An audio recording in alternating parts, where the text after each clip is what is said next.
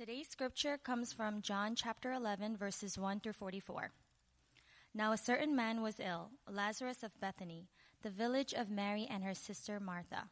It was Mary who anointed the Lord with ointment and wiped his feet with her hair, whose brother Lazarus was ill. So the sisters sent to him, saying, Lord, he whom you love is ill. But when Jesus heard it, he said, This illness does not lead to death. It is for the glory of God, so that the Son of God may be glorified through it.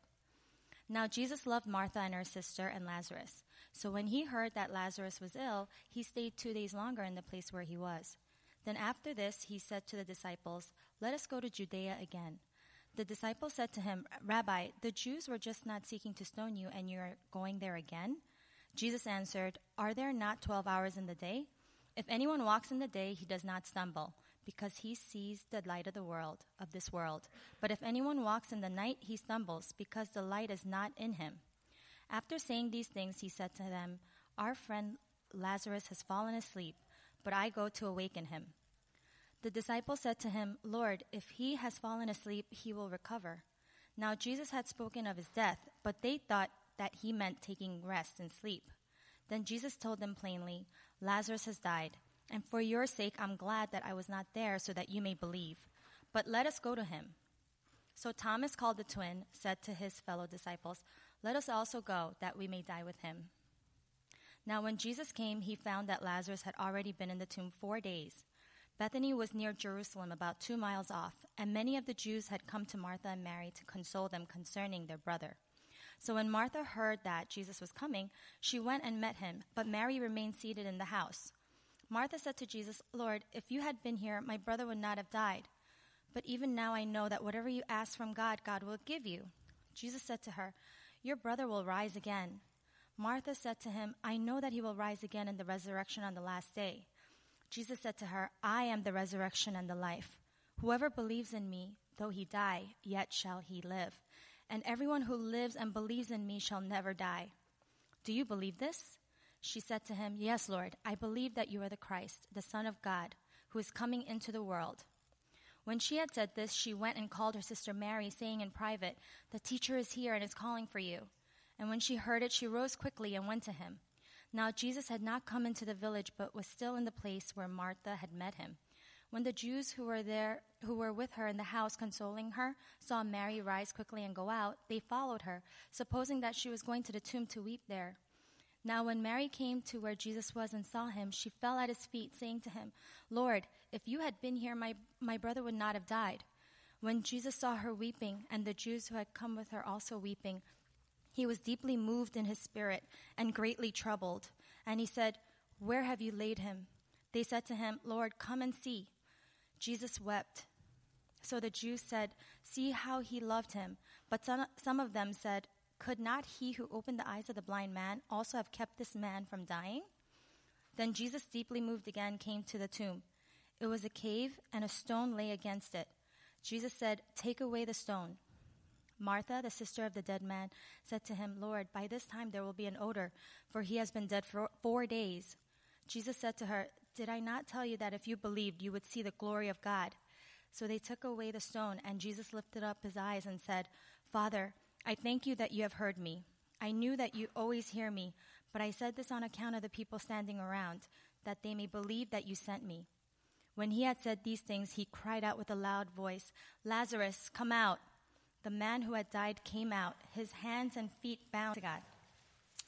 Thanks be to God. Hey, good morning, everyone. Welcome, NCF and guests. We're so honored to have you join us on this Easter morning, and it is really my privilege to lead us in our time of worship and in the delivery of God's Word. We especially want to welcome those of you who might be visiting us for the first time at the invitation of a friend, a guest, family member, coworker. Uh, we hope and pray that today's service, as especially as it's considering the significance of the resurrection of Jesus, that you'll come away not only informed, but maybe even inspired to where you would consider Jesus for who he claims to be, namely God in the flesh who has come to save his people, to save humanity.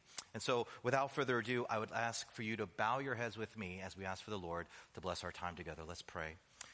Father, this is your day. It is the day of your Son. It is the day of the Spirit. where we come together by the summoning of your voice to worship you and to hear yet again the glorious story, the wonderful truth, the historical phenomena of the resurrection of our Lord and Savior Jesus Christ. Father, we thank you that in spite of all the things that we have against us, in spite of all the trials and tribulations and the struggles that we are dealing with, we have hope as those who have peace, a hope that goes beyond any man made hope. We have the hope of the resurrection. Father, I pray that you would bless us now as we sit at your feet and as we ask for your Son, Spirit, to work in our hearts so that we would be changed and moved by the words that we hear. Oh God, would you please bless this message in spite of the one who brings it so that we would leave this place transformed and refreshed and renewed to be people of God. Lord, we also pray for our visitors, our guests who are visiting us for the first time. Oh God, would you speak to them? And we ask, oh Lord, that whatever they are searching for, they would find the truth in you. Oh God, hear us now, for we ask all these things in Jesus' name. Amen and amen. Christians are to be more pitied than anyone else in the world. Christians are to be more pitied than anyone else in the world.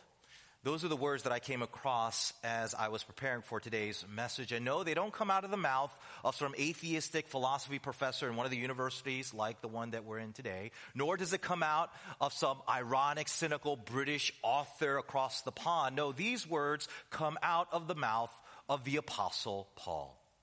The Apostle Paul. The apostle Paul, arguably the greatest missionary and theologian the church has ever produced, that apostle Paul, the same apostle Paul who wrote over half of the New Testament, is that the apostle Paul who said those words, Pastor John? Indeed, it is. In fact, those very words come out of one of the letters that he wrote that now make up our New Testament Bible. In fact, let me read to you the source of where those words come out of. This is 1 Corinthians chapter 15. We're starting in the 17th verse. We read, And if Christ has not been raised, then your faith is useless and you are still guilty of your sins. In that case, all who have died believing in Christ are lost. And if our hope in Christ is only for this life, we are more to be pitied than anyone else in the world. But in fact, Christ has been raised from the dead. He is the first of all great harvest of all who have died. Ah, you're thinking, oh, Pastor, you little trickster, you try to fool us into thinking that that was an atheist. Look, I'm not trying to trick you. I'm not trying to be a trickster. I'm simply trying to make the point that as far as the Bible is concerned, that if Jesus did not rise again from the dead, as the Bible claims that he did, then our faith is futile. Christianity is false, and therefore we Christians are to be more pity than anyone else. You see, for Paul, it doesn't matter if you believe that Jesus actually existed. It doesn't matter if you actually believe that he was crucified by the Romans.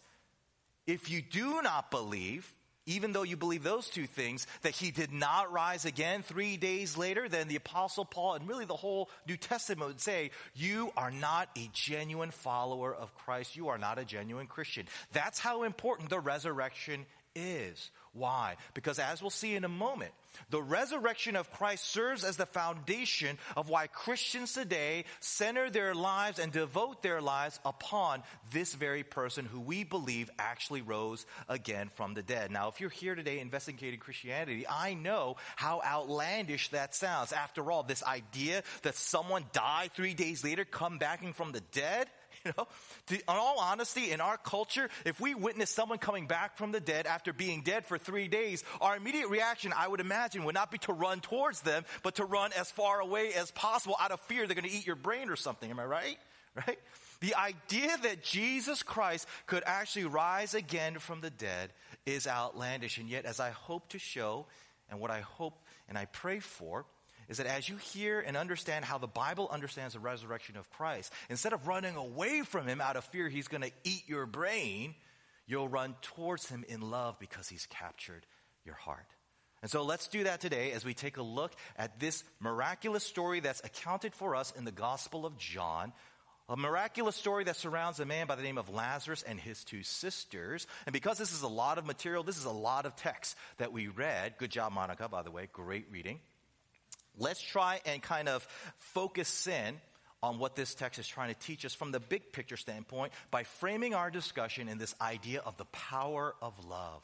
And so, with that in mind, three things I'd like to share with you today as it pertains to the power of the resurrection of Jesus as it relates to this idea of the power of love. Number one, our love creates power. Our love creates power. Number two, death makes our love powerless. And finally, number three, Jesus' love makes death powerless. Our love creates power. Death makes our love powerless, and Jesus' love makes death powerless. Okay, let's jump right in. First point, our love creates power. Let's take a look at our passage, zeroing in on the first three verses. Starting in verse 1, we read as follows Now, a man named Lazarus was sick. He was from Bethany, the village of Mary and her sister Martha. This Mary, whose brother Lazarus now lay sick, was the same one who poured perfume on the Lord and wiped his feet with her hair. So the sister sent word to Jesus Lord, the one you love is sick. Pause right there. Your attention, please. Our passage begins with the introduction of a man man by the name of Lazarus. Now, that name may sound quite unfamiliar to you, but in the ears of Jesus, that name would have been very familiar by the fact that he was very intimate with the one who bore that name. And how do I know this? For two reasons. First off, in verses 1 and 2, we come to find out that this man Lazarus happened to be the brother of the sister duo Mary and Martha. The same Mary and Martha we read about in the Gospels who were devout early followers of Christ. And just by the way that family dynamics work where you're into what your family members are into, the likelihood is, is that by sheer association, Lazarus was also a devoted disciple of Jesus as well. And of course, this is confirmed when we consider the second reason why we know Lazarus and Jesus were tight by the fact that he is referred to a certain way to Jesus. How is he referred to Jesus? What is he called? Lazarus? No. He's referred to as the one you love, Jesus. That's weird. Quite interesting and odd. Why in the world would Lazarus be referred to Jesus not simply as Lazarus, but the one you love? Well, verse 1 and 2 tells us. It turns out Lazarus was sick. He was very, very sick. So sick that his sisters were so terrified to the point where they felt the need to notify Jesus immediately so that he would quickly come and heal their beloved brother. Now, by doing this, they are revealing these two sisters that they have a certain understanding of love that, which we'll see in a moment, we all share. And what is this understanding? It's this love creates power. Love creates power. There is power in love. Now, I know when I say that, I sound kind of cheesy, kind of sappy, kind of like a Celine Dion song, right? Isn't, does she have a song called The Power of Love? The Power of Love, right? But all kidding aside, you know that there is truth in this idea. When you love, whether it's a person, a place, or a thing, you find yourself motivated, you find yourself empowered, you find yourself energized. Do we not see this all the time in our life experiences? Of course we do. Why do companies dangle out very lucrative year end bonuses to their employees? Is because they know their employees love money, and so they're trying to use their employees' love of money to motivate and inspire them to finish off the end of the year with hard work. Why do lazy, smelly teenage boys all of a sudden, once they start dating that girl, shower every day, put on nice, freshly pressed clothes, right? Because their love is inspiring them to get off their butt and to start being clean. Oh, yes, indeed. There is power in love to where it enables a person to do something that was practically impossible before that love existed. I mean, if that company takes away that year end bonus, the hard work dissipates. If that girl dumps that poor boy, he starts smelling again. Am I right? In order for power to exist, there must be love, for without love, there is no power. There is no power. But yet, here's what's so amazing about this power of love. Life shows us, shows us that this love that has power is so potent, it's so dynamic, it's so energetic that it can actually overcome the greatest fear that we all have. By the way, do you know what that is? What is the greatest fear that we all have, whether we realize it or not? What I would like to suggest that it's actually the fear of death. Every single person that walks on this earth, which means every single one of you in this room, you are all terrified of death. That is your greatest fear. Now, I know some of you and you're like, uh, Pastor, no, that's not true. Uh, sure, I mean, I am afraid of dying one day, but I wouldn't say it's my greatest fear because, by definition, for something to be my greatest fear, it's something I have to constantly think about, worried about, and I got to be honest. I'm more afraid of other things right now rather than my death.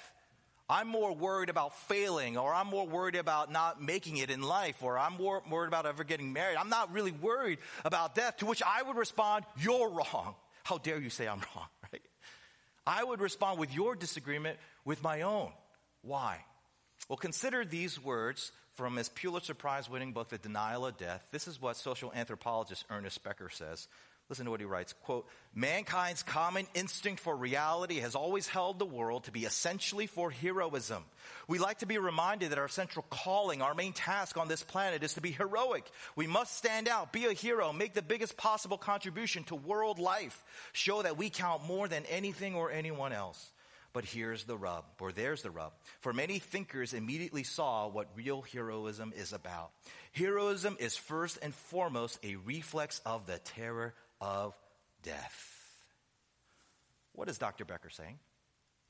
He's saying that all of our attempts in life to be significant, to be accepted, to be superior, to be successful, all of those are our instinctual reaction to the subconscious fear of death that we all have. Now, if what he is saying is true, that means the underlying fears that drive us to do these things the fear of insignificance, the fear of rejection, the fear of failure, the fear of mediocrity all of that are simply symptoms of a deeper fear, namely the fear of death. Which means, if any of you in here struggle with any of these fears that I just mentioned fear of insignificance, mediocrity, failure, rejection, and so forth whether you are aware of it or not, what you're really afraid of is death. And how can you not? Living in a city like this where you're constantly under the pressure to succeed, to be magnificent, to stand out. This city breeds not simply the fear of failure, not only the fear of insignificance, not only the fear of rejection, but the underlying fear behind all of those things, which is the fear of death. And yet, as I just said a moment ago, this love that has power is actually able to overcome this fear of death. And of course, we see this in everyday life. I know I have recently.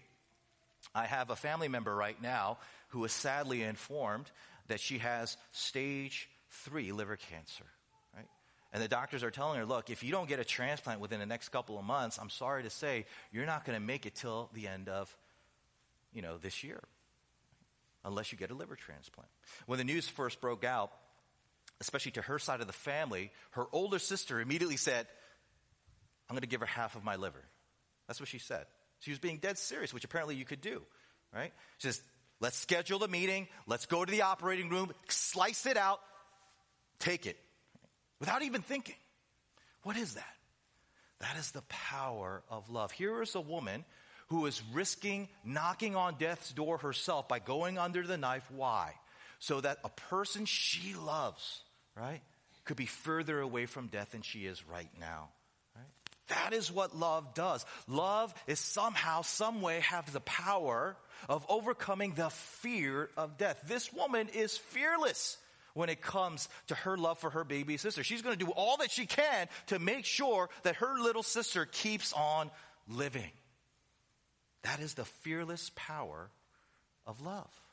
It can overcome the greatest fear that we have, the greatest instinct we have, which is avoiding death at all costs. And of course, we see an example of this fearless power of love in our passage, where starting in verses 7 to 8, we read Jesus' response as he hears the news of Lazarus' sickness. Let's, let's read it again. Then he, Jesus, said to his disciples, Let us go back to Judea. But, Rabbi, they said, a short while ago, the Jews tried to stone you, and yet you're going back there? Now, for those of you who aren't familiar with Bible culture and Bible lingo, just substitute that word stone for shoot, as in like shooting a gun, okay? Turns out, Jesus was not liked by a lot of people during his day, right? In fact, some people actually wanted to murder him, wanted to kill him, right? You know how they kill people back then? We use bullets, they use stones. They would throw stones at people. They call it stoning. They wanted to stone Jesus. And one area, one town where they almost did was Judea. Okay? And that was the town he could, he could not avoid. He had to go through if he was going to go see Lazarus, which means what? In order for him to go see Lazarus, he would have to face possibly his own death. He was endangering his life, and the disciples knew this, and they also knew that if they stuck with him, if they continued to follow him, they were risking their own lives. They could possibly die as well, which is why Thomas, his disciple, says what he does in verse 16. Then Thomas, called Didymus, said to the rest of the disciples, Let us also go that we may die die with him. Jesus' own action confirms the same understanding of love that both Martha and Mary have, and really we all have. And that is love is powerful enough to overcome the fear of death. Right? This is why Martha refers to Lazarus, her brother, to Jesus as the one you love. Because without her actually saying, hey, can you come and risk your life to help my brother? She's trying to remind of Jesus' love, Jesus' affection for her brother as an inspiring, motivating, energizing thing to face possible death so that he could be saved. Listen to how one commentator by the name of F. F. Bruce, how he puts it, quote, there is no request that Jesus should come to them in verse 3. Doubtless the sisters were well aware of the dangers that would that would best Jesus if he were to visit them. And so they refrain from asking him directly to imperil himself. Nevertheless, their words are in effect a plea for help. Did Martha know what she was doing when she asked Jesus for help? Oh, yes, she did. She knew that Jesus would be risking his life, facing possible death for him to come and visit her brother. Which is why she says, Can you remember your love for my brother? Can that be enough to inspire you, to motivate you to face the possibility of death and be fearless and come and visit us? Now, today is Easter. And the whole point of this day is to celebrate the resurrection of Jesus. So you're probably wondering, what does all this talk about the power of love and the fearlessness of love to overcome the fear of death? What does that have to do with the resurrection of Christ? Well, let me begin to answer that question by going to my next point. Death makes our love powerless. For the sake of time, let me quickly summarize our story so we can fast forward and then pick it back up where we need to. So Jesus finally responds to the call for help and he starts proceeding to go towards Bethany where Lazarus is. But here's the thing. The text tells us that he does not go until he knows that he's already dead, that Lazarus is already dead. And of course, the question becomes, how in the world can Jesus know that Lazarus is dead when he hasn't even reached Lazarus? And here, the apostle John, who's the writer of this gospel, is starting to hint at, as he does throughout the gospel, that Jesus is actually who he claims to be. He is God in the flesh. He is God incarnate. How else could he supernaturally be aware? How else could he be supernaturally informed that his dear friend has died? And so, with that theological punch in the gut, Jesus then proceeds to go and he finally arrives to Bethany, the hometown of his dear friend Lazarus. And we pick it back up on our text, starting in verse 20. We read, When Martha heard that Jesus was coming, she went out to meet him. But Mary stayed at home. Lord, Martha said to Jesus, if you had been here, my brother would not have died. But I know that even now, God will give you whatever you ask. Jesus said to her, Your brother will rise again. Martha answered, I know he will rise again in the resurrection at the last day. Pause right there. Your attention, please. Jesus arrives on the scene to Lazarus' home and he is met by a very distraught Martha. And understandably so, for her dear brother has finally succumbed to death. But here's the thing it's not until you are aware of the circumstances of how she had to deal with Lazarus' death that you don't realize that she suffered traumatic suffering. Oh, yes, La- excuse me, Martha suffered traumatic suffering when you consider how she had to deal with Lazarus' death. What do I mean by that? Can you explain? Well, I'm going to try, but I'm going to tell you right now, it's going to be a very long winded explanation. So please bear with me. Try to stay awake, okay? And I want to begin by asking you yet again to read verse 21, where we read Martha's response to Jesus' arrival. She says, Lord, if you had been here, my brother would not have died. Now, on the surface, it almost sounds like she is angry at Jesus, right? You can almost imagine like Martha in tears with snot and screaming like she's in a K drama, Lord, if you'd only been here, my brother would not have died, right? I don't watch K drama, but I hear that's what it's like, right? And that's how we imagine that Martha is so distraught with emotion. She's so furious, almost criticizing, rebuking, and shaming Jesus for his tardiness to the point where he arrives when he's dead. But here's the thing that's not how she's speaking. She is not angry. She's not rebuking. She's not criticizing. She's not angry at Jesus. And she's not insulting him, at least not intentionally. How do I know this? Because of what she says in her very next breath that's recorded for us in verse 22. Listen to what he says. But I know that even now, God will give you whatever you ask. Now, here's the thing. When most people read this statement in verse 22, they misinterpret it often. Because when most people read this, they think that Martha is making a statement of faith, almost as if she's hoping in just a moment Jesus is going to do what he ends up doing. As if she's kind of cryptically hinting, Lord, I believe in just a moment you're going to raise my brother back to life. I, I, I'm anticipating it, right? That's kind of what it sounds like in verse 22. But there are two reasons why that is not what she is saying. Reason number one is her response to Jesus when he says to her, You're going to see your brother again. Listen to what she says in verse 24. I know he will rise again in the resurrection at the last day. Now, what she's basically saying here is this God, Jesus, I know I'm going to see my brother when the end of the world happens and we're all together again as a family in heaven. Here's the question Why would she place her hope in seeing Lazarus again till the end of the world when the whole world is gone and everyone that she loves is in heaven? When she re- if she really believes that Jesus is going to raise her brother in the next five minutes, why would she have such hope like that? The second reason why we know she wasn't hoping or anticipating Jesus was going to raise Lazarus right then and there is because of her objection to his command, Jesus' command to move the gravestone, right? That's recorded for us in verse 39. Listen to what she says there. Take away the stone, Jesus said. But Lord, said Martha, the sister of the dead man, by this time there is a bad odor, for he has been dead for four days. Bible scholar D.A. Carson, in his commentary, says this that Martha takes charge and issues a practical objection to Jesus' request that the stone be removed is entirely in character. Her objection confirms she did not understand from her earlier conversation that Jesus was going to raise her brother immediately. In other words, if Mary really did believe, really was hoping, was even anticipating that Jesus was about to raise her brother right then and there, she wouldn't have objected. But the fact that she does in verse 39 clearly indicates that what she says in verse 22 is nothing to do with her hoping that Jesus is going to raise her brother right then and there. So here's the question. What exactly is she saying in verse 22? What exactly does she mean when she says, Lord, even now I know that God will give you whatever you ask? Well, I kind of already told you the answer. Because going back to verse 21, again, on the surface, it sounds like Martha is being harsh to Jesus, right? If only you'd been here, he wouldn't have been dead. Almost as if she's indirectly insulting and criticizing Jesus. And she knows that's how it could be taken as. And so she quickly says, But Lord, I know even now God will do whatever you ask. Basically, she's saying, Look, even though this happened and you didn't get here in time, I'm still going to follow you. As far as I'm concerned, you're still a person of great spiritual stature because, after all, your God still hears whatever you ask for. And so, because of that stature, I'm still going to be your disciple. I'm still going to follow you. You see, verse 22 is simply her reaffirmation of saying, you know what?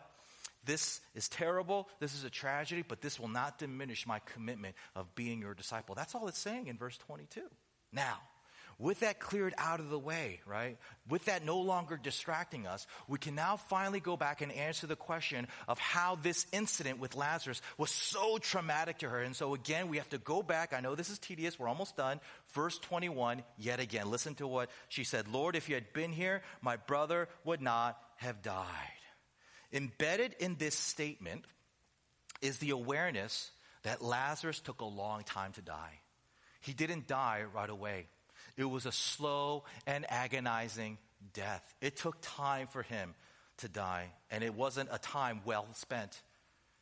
She was literally just wondering, what's going to happen first? Is Jesus going to come in time to help my brother, or am I going to have to see my brother end his suffering with a brutal death? These days, I imagine for her, must have felt like an eternity.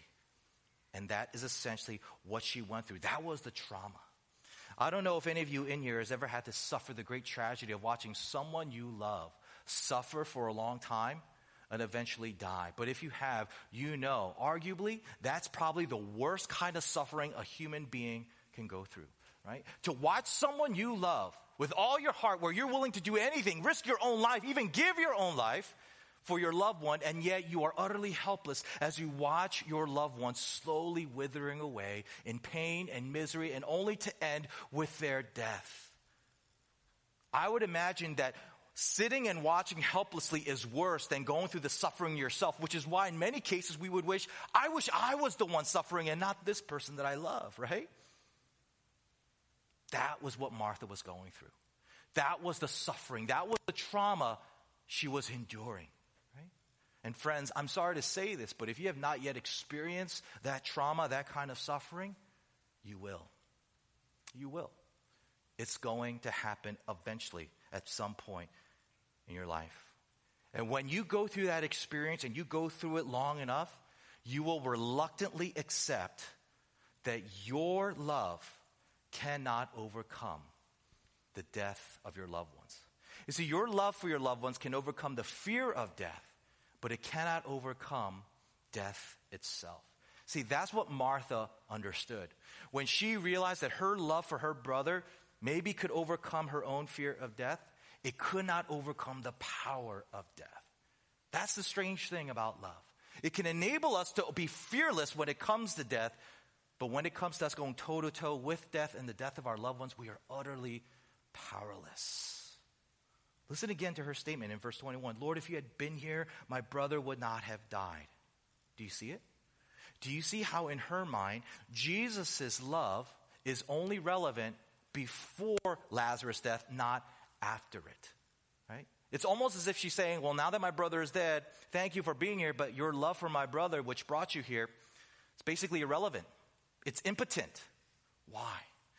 Martha came to this conclusion that Jesus is trying to challenge, to challenge all of us. You see, when we come to the conclusion that our love, our love for our loved ones is powerless in overcoming death, we conclude that no one's love is capable of overcoming death, right? That no one is able to love so deeply, so powerfully that it could actually overcome death itself. That's what Mary, excuse me, Martha concluded about her love, and it's also what she concluded about Jesus' love. That's why she says what it is. Lord, if you had been here, my brother would not have died, as if to tacitly say, but now that he is dead, your love for him is useless. But listen to Jesus' response as he reflects and as he responds to her claim about his love for Lazarus. Listen what he says in verse 25. Jesus said to her, I am the resurrection and the life. He who believes in me, even though he dies, and whoever lives and believes in me will never die. Jesus is angry here. Turns out, even though Martha didn't intend to insult Jesus, he was insulted. He was angry. Why? Well, to explain, let me go to my final point.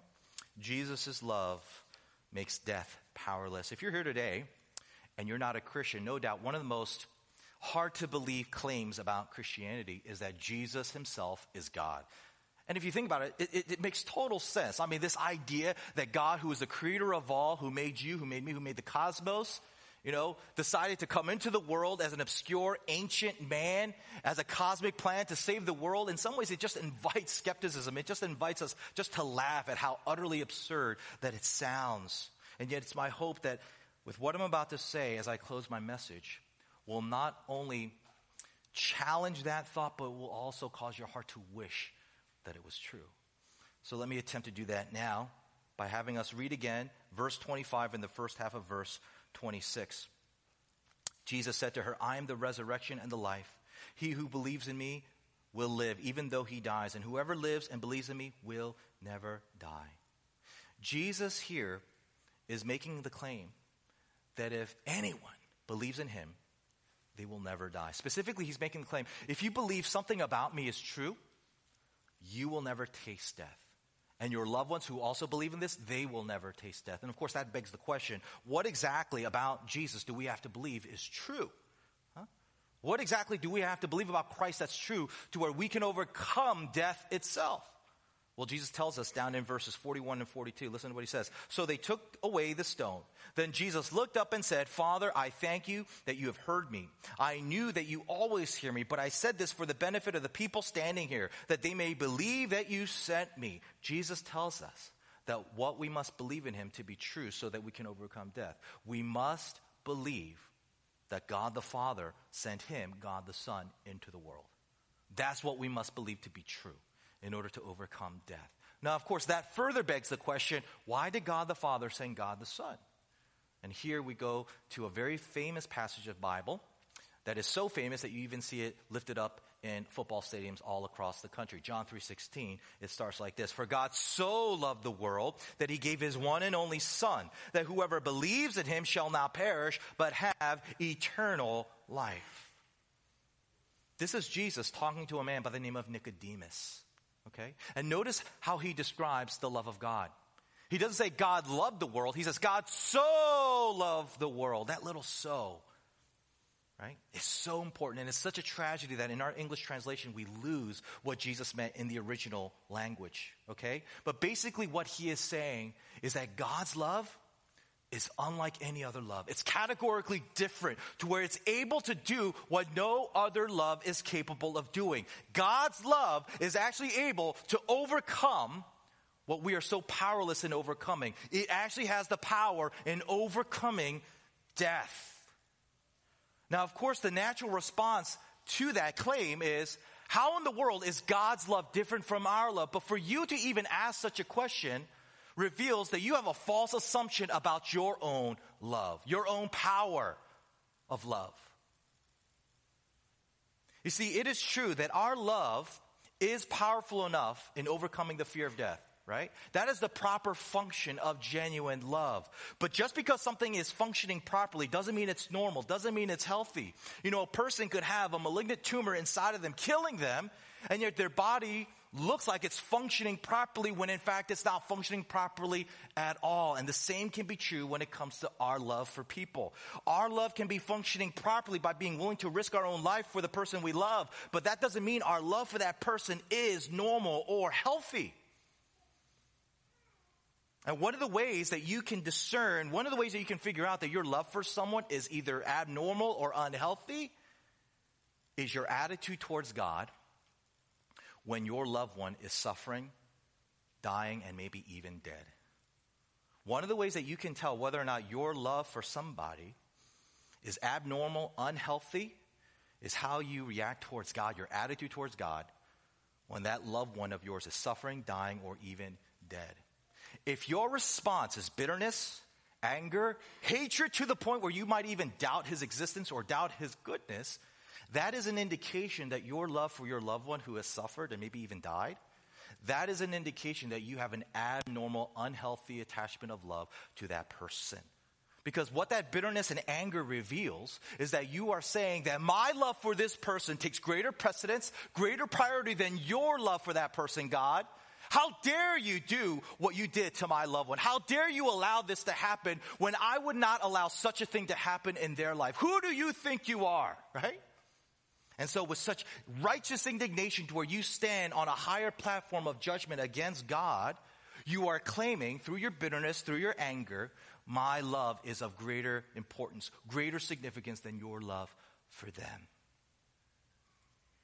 See, when a person loves someone to the point of overcoming their fear of death, that could be a sign that they have a proper view of their power for loving them, or it could be a sign they have an overinflated view of their own power of love.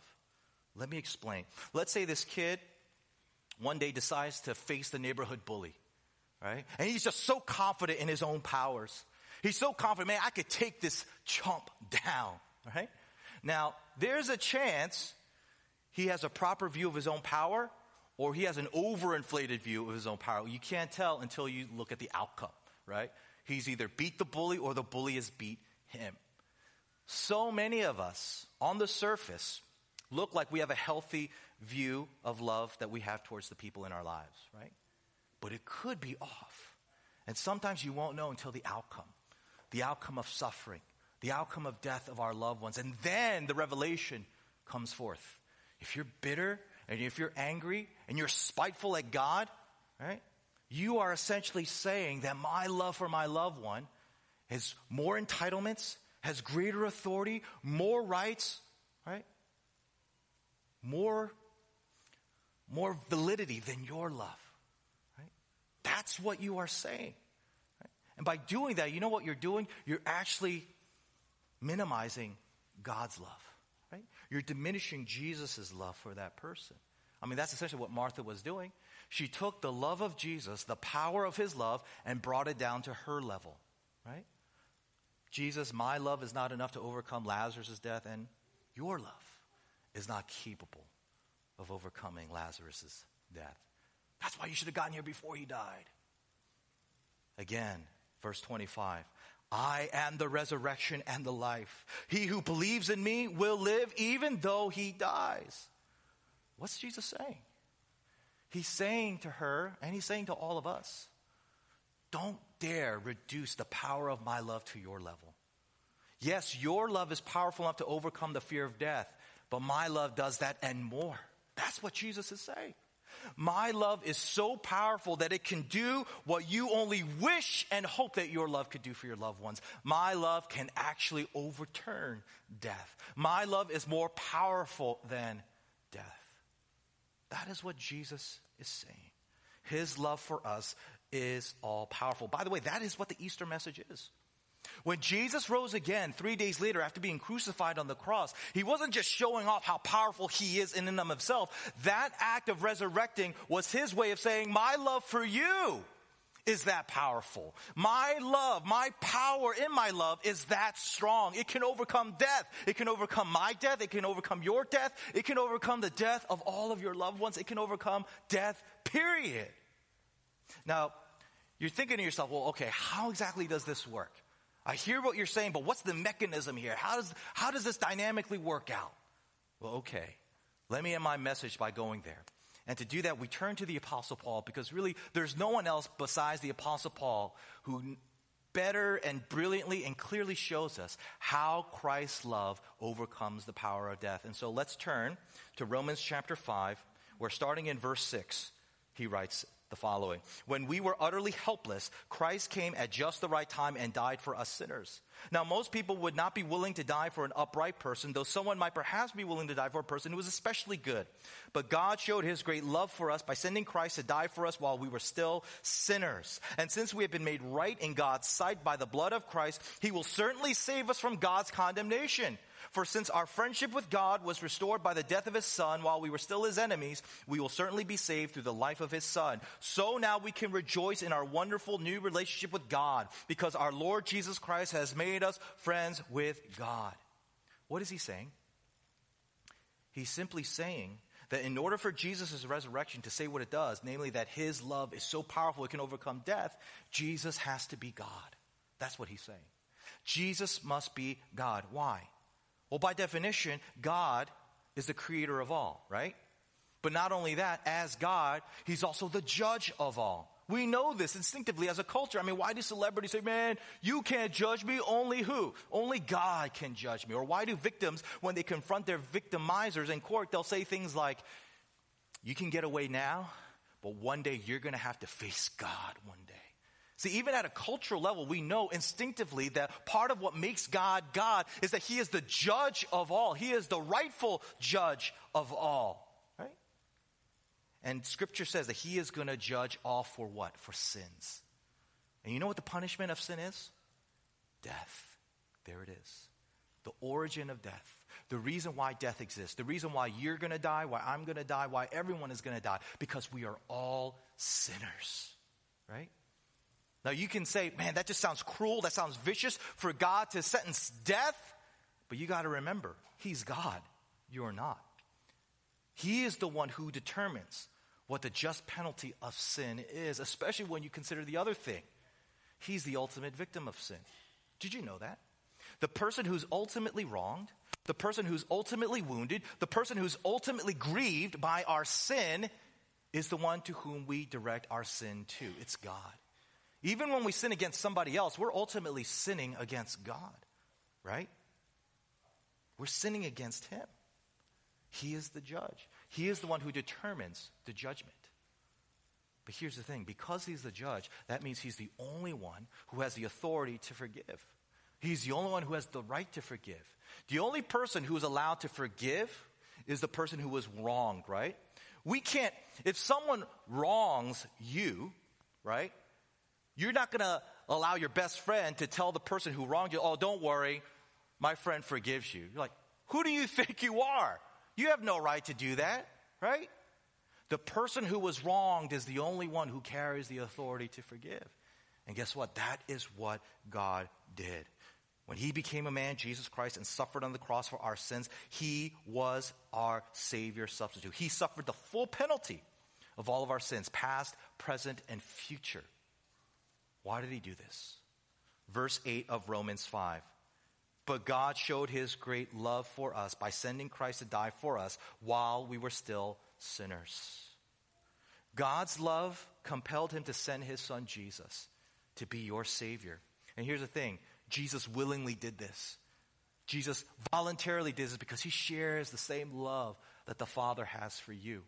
This is why he says what he does in John 10. I am the good shepherd. I know my own sheep and they know me. Just as my father knows me, I know the father. So I sacrifice my life for the sheep. The father loves me because I sacrifice my life so I will take it back up again. No one can take my life from me. I sacrifice it voluntarily. For I have the authority to lay it down when I want to and also to take it up again. For this is what my father commanded. Jesus came and died for us because he wanted to and because he wanted to honor his father. That's what he's saying. And here's the thing when Jesus rose again after being crucified, you know what that means? It means that all the sins that warranted your death, all the penalty that you had to pay by virtue of him rising from the dead, is his way of saying, paid in full. You don't owe anything to me. I no longer hold anything against you. And now, the very thing that warrants your death your sins have been fully paid for, fully covered. And so you're no longer my enemy. You are my friend. Do you now understand how Jesus' love is able to do what our love cannot? Because the reason why death exists is because we've sinned against God. But it's that very God who bestows us his forgiving love. This is why Jesus must be God. This is why Jesus is the Savior of the world.